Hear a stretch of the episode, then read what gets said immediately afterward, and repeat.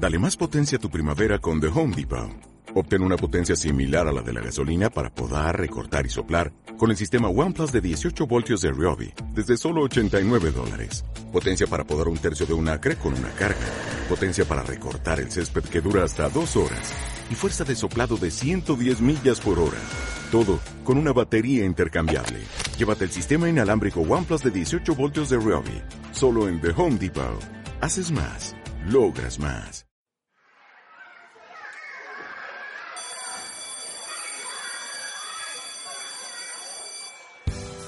Bienvenidos, es hora de iniciar clases. Ahora te toca a ti ser el estudiante y aprender las competencias digitales que te ayudarán a desempeñarte mejor en tus clases.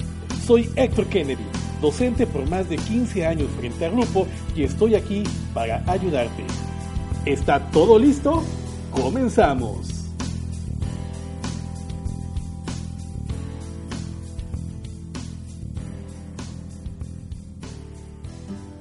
Episodio número 11 de la Academia de Docentes Digitales, un podcast donde te enseño cómo utilizar las tecnologías de información y comunicación en el aula para que puedas aprovechar al máximo todos los recursos que tenemos a nuestra disposición. Episodio 11, señoras y señores, febrero 5, llegamos al onceavo episodio Estoy muy contento porque he recibido bastante feedback por correo electrónico. Me encanta que me estés mandando mensajes y tú también puedes hacerlo si aún no lo has hecho en academiadedocentes.com. Te vas a la pestaña de contacto y con muchísimo gusto déjame tus dudas, comentarios, sugerencias de temas. Todo es bienvenido. Y si me estás escuchando de iTunes, una valoración me va a ayudar mucho para que llegue este podcast a muchos, muchos más maestros en toda Latinoamérica, porque ya sobrepasamos la barrera de México y estamos en toda Latinoamérica. Muchas gracias a todos aquellos que me han escuchado y que me han eh, dejado sus comentarios en el formulario de contacto de la Academia Docentes.com. Hoy vamos a hablar de un tema bastante interesante y seguramente te ha pasado o conoces a alguien que le ha sucedido esto y es que el editor de texto falla cuando tiene que entregar algo. Precisamente ese momento cuando lo necesitamos es cuando deja de funcionar. Y estamos hablando de un Word, estamos hablando de cualquier tipo de editor de texto que estés eh, utilizando, ya sea en una plataforma de Windows, una plataforma de Mac siempre suele suceder algo. Entonces, ¿qué hacemos cuando no tenemos un editor de texto? Quizá la licencia ya venció y no podemos ocuparlo. Hay varias opciones y hoy vamos a estar hablando de esto porque es, y bueno, esto estoy hablando porque precisamente la semana pasada estaban en entregas finales de planeaciones, encuadres y todas esas ondas que tenemos que entregar como docentes y un compañero le falló justamente el editor de texto de su computadora estaba desesperado porque tenía que hacer pues esta entrega de, para revisiones y planeaciones y lo que hicimos fue, le enseñé cómo podemos acceder a estos editores de texto y pues había otros compañeros docentes ahí en la misma sala y les gustó interesante y pues dije, vamos a hablar de esto en un podcast en el siguiente episodio. Así que vamos a hablar de esto hoy porque además son opciones que son gratuitas. Lo único que necesitas tener es una cuenta activa y pues ya es todo únicamente. Obviamente tienes que tener internet, si no, no vas a poder ocuparlo. Pero bueno, supongo que te puedes eh, colar del el internet de la escuela o bueno, o en tu casa, ¿no? Vamos a empezar a hablar de esta primera herramienta que es de Office, obviamente es el más conocido, fue uno de los primeros y teníamos que estar hablando de esto. Y Office, Microsoft, también tiene su versión en línea, es accesible vía www.office.com y vas a meterte a esta página de Office y una vez que llegas a, a la portada, hay un botón grandote que dice iniciar sesión, obviamente le vas a dar clic ahí. Te voy a dejar un video, de hecho les voy a dejar un video de las herramientas, de dos de las herramientas que vamos a hablar hoy, para que vean cómo se inician y pues tenga más fácil la manera de acceder en caso de emergencia. Entonces, te metes aquí, le das clic, te va a pedir un correo electrónico. Necesitas tener una cuenta en Outlook o en Hotmail o en live para que puedas acceder a esas herramientas. Las cuentas son gratuitas, ¿ok? No hay ningún problema. Si no tienes, pues hazte una cuenta únicamente. Hay una manera de que puedes vincular tu cuenta, ya sea Gmail o, profesional de tu colegio o la que sea, con Microsoft, pero sería pues otro cantar, sea otro proceso. Si te interesa que te explique cómo, pues mándame un mensajito en, la academia de docentes.com. Yo con muchísimo gusto te doy los pasos. Y eh, bueno, necesitas la cuenta, accedes y una vez que, la, que accedes vas a ver la interfaz donde te va a decir qué deseas hacer. Eh, Office, Excel, PowerPoint, Swap, eh, Outlook o diferentes herramientas que tienes digitales para poder entrar en línea con tu cuenta de Microsoft. Le vas a dar clic en el icono de Word, accedes y la interfaz es la interfaz de Office 360, ¿ok?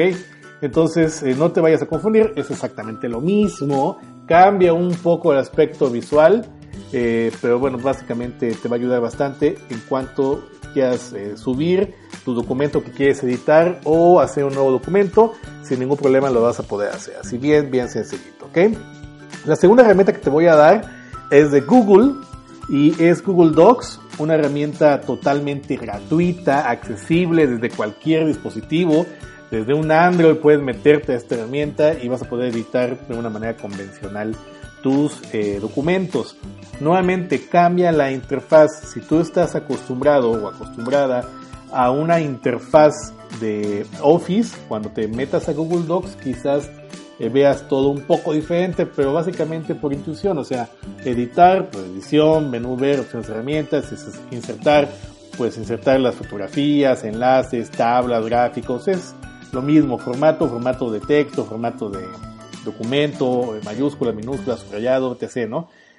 Y la interfaz, pues eh, vas a ver que es muy parecida. En el menú archivo vas a poder eh, subir tu documento, no hay una opción que diga subir como tal, pero dice abrir y te va a mostrar una pantalla, esto te lo pongo en el video, no te preocupes, una pantalla donde dice subir tu documento, lo arrastras, lo subes y voilà, ya, te, ya puedes editarlo totalmente una vez que termines, lo puedes bajar o lo puedes compartir con cualquier otra persona, muy práctico, vía una interfaz muy sencilla. Estos dos, estas dos documentos, estos dos editores pues son gratuitos, son en línea, los vas a poder ocupar sin ningún problema. Pero ¿qué pasa si no tienes acceso a internet? Oh my god.